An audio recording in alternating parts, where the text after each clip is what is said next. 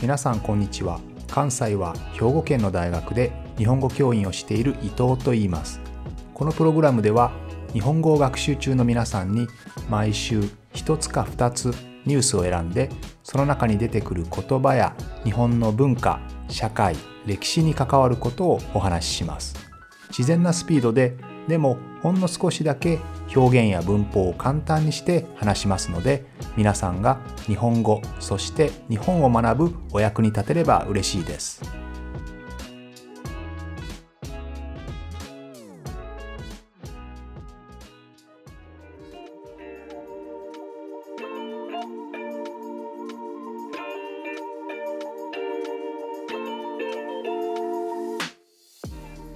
先月お隣の韓国で新しい大統領ユン大統領が就任しましたね。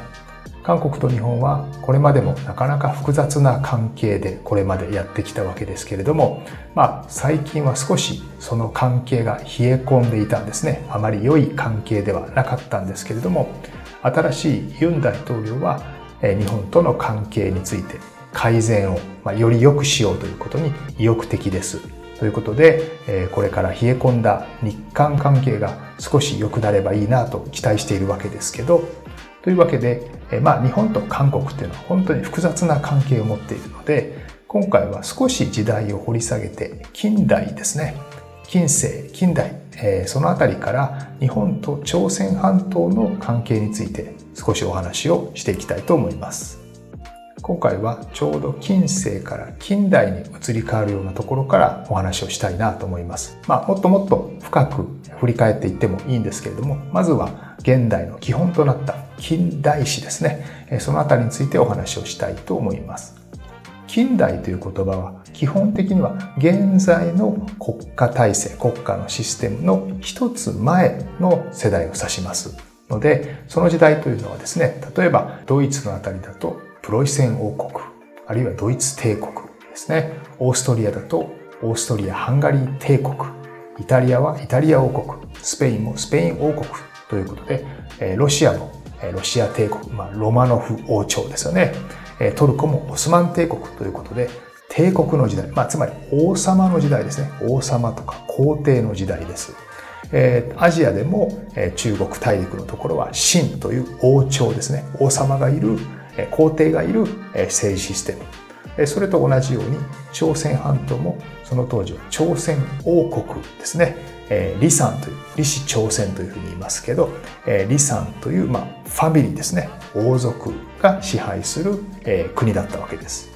ですので近代というのはこういう王様がいるような国家体制国家のシステムから、まあ、現在の民主的な体制に、まあ、変わっていく、まあ、ちょうどその境目ぐらいだと思ってください。多くの場合は第二次世界大戦ワールドウォー2ですねが終わるまでぐらいですねのことを近代史というふうに言うことが多いです。この時代の朝鮮半島について特にま日本との関連からお話をしていきたいと思いますけどまず前提としてですねこの当時の朝鮮半島の近くの国、まあ、一つはロシア一つは清という国そしてもちろん日本ですね、えというそれぞれの国々の状況をお話しておきますとロシアというのはもともと西側のヨーロッパに近いところからどんどんどんどん朝鮮半島の方日本の方へということで、東へ東へその領土、テリトリーを増やしてきたわけですね。一方、すぐ下にある今の中国大陸ですね。中国のあたりは清という王朝国家だったわけですけれど、この清という国家は逆にヨーロッパの国々に少しずつ少しずつ、まあ、戦争に負けていく時代、力がどんどん弱くなっていく時代ですね。このような環境にあって朝鮮半島、まあ、李さんという李氏朝鮮李さんの王朝ですね王朝国家王朝というのはダイナスティのことです李さんの国である李氏朝鮮はですねどこの国についていくべきか。まあ、朝鮮半島というのは残念ながら小さな国ですので、いつもどこかに頼って、まあ、生きていくしかないわけですよね。ですので、それまではずっと秦という、まあ、中国大陸の秦という王朝に基本的には頼っている形ですね。まあ、正確には作法体制というふうに言うんですけれども、形式上秦に従って、でも実際には従うと非常にたくさんのメリットがある。そういう形で形式上は秦に、えー、まあ従属する形、まあフォローする形ですね。そういう形の国だったわけですけれども、どんどんどんどん東へ勢力を伸ばしてくるロシアですね。ロシアについていった方がいいんじゃないか。あるいはその当時日本はなかなか勢いの良い国でしたので、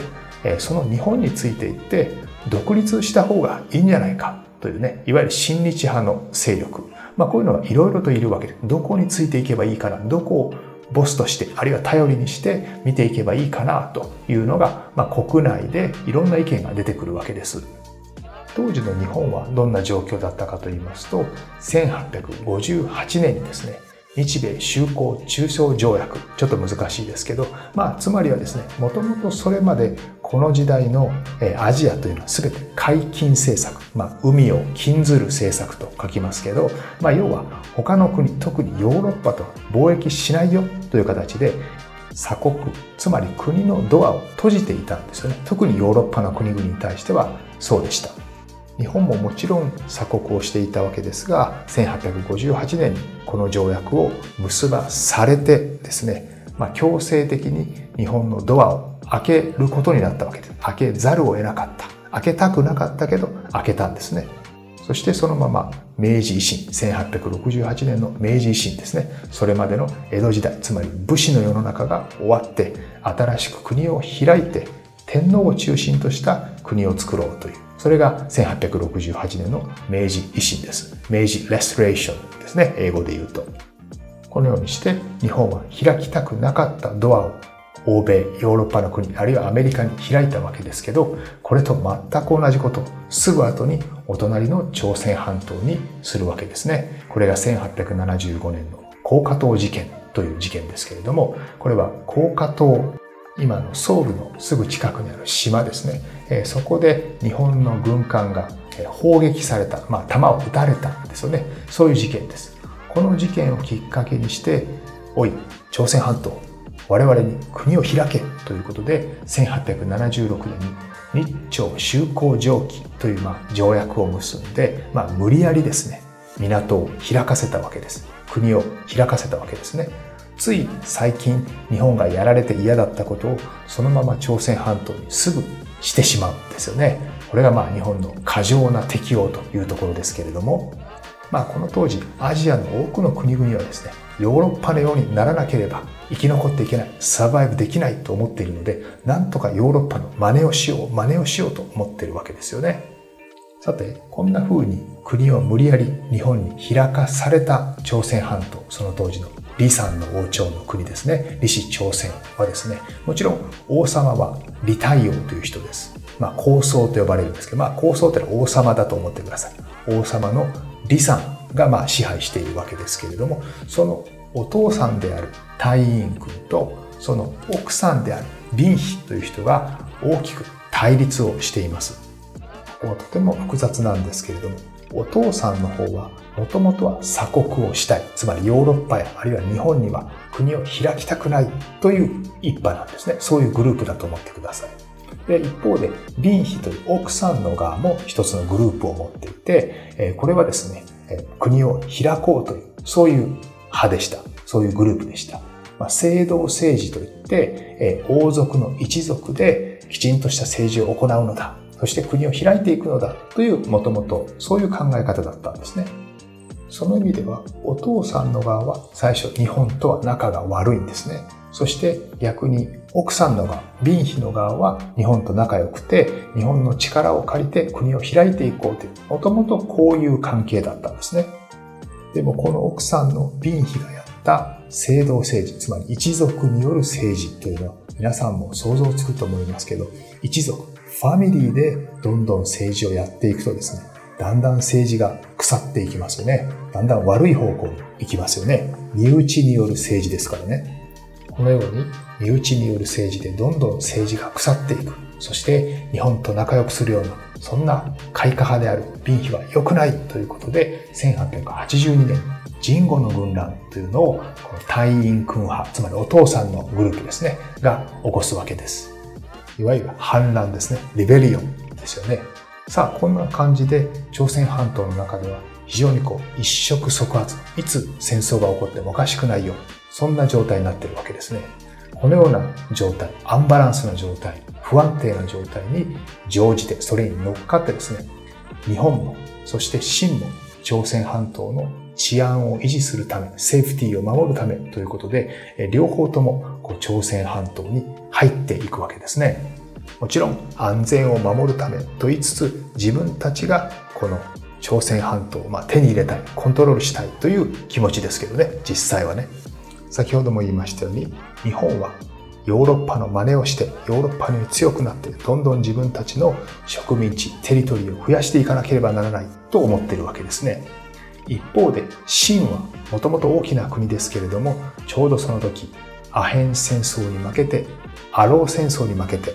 つまりイギリス、フランスに負けて、そして新仏戦争にも負けてるんですね。まあ、新仏戦争っていうのは、まあ、清とフランスの戦争ですけれども、その時に今のベトナム、もともと清のテリトリーだったベトナムも取られてしまうわけですね。その当時はベトナムという名前ではありませんですけど、まあ、その場所も取られてしまうということで、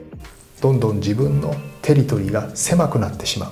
朝鮮半島は絶対に日本には渡さないぞというそういう気持ちですねこのような状況で日本と清がちょうどその間にある朝鮮半島をま取り合ってですねどちらがコントロールするかでこうバチバチと揉めるわけですよね。その中で例えば1884年に日本は金玉金という人を使ってえ朝鮮半島でクーデターを起こさせようとします。ただこれは真の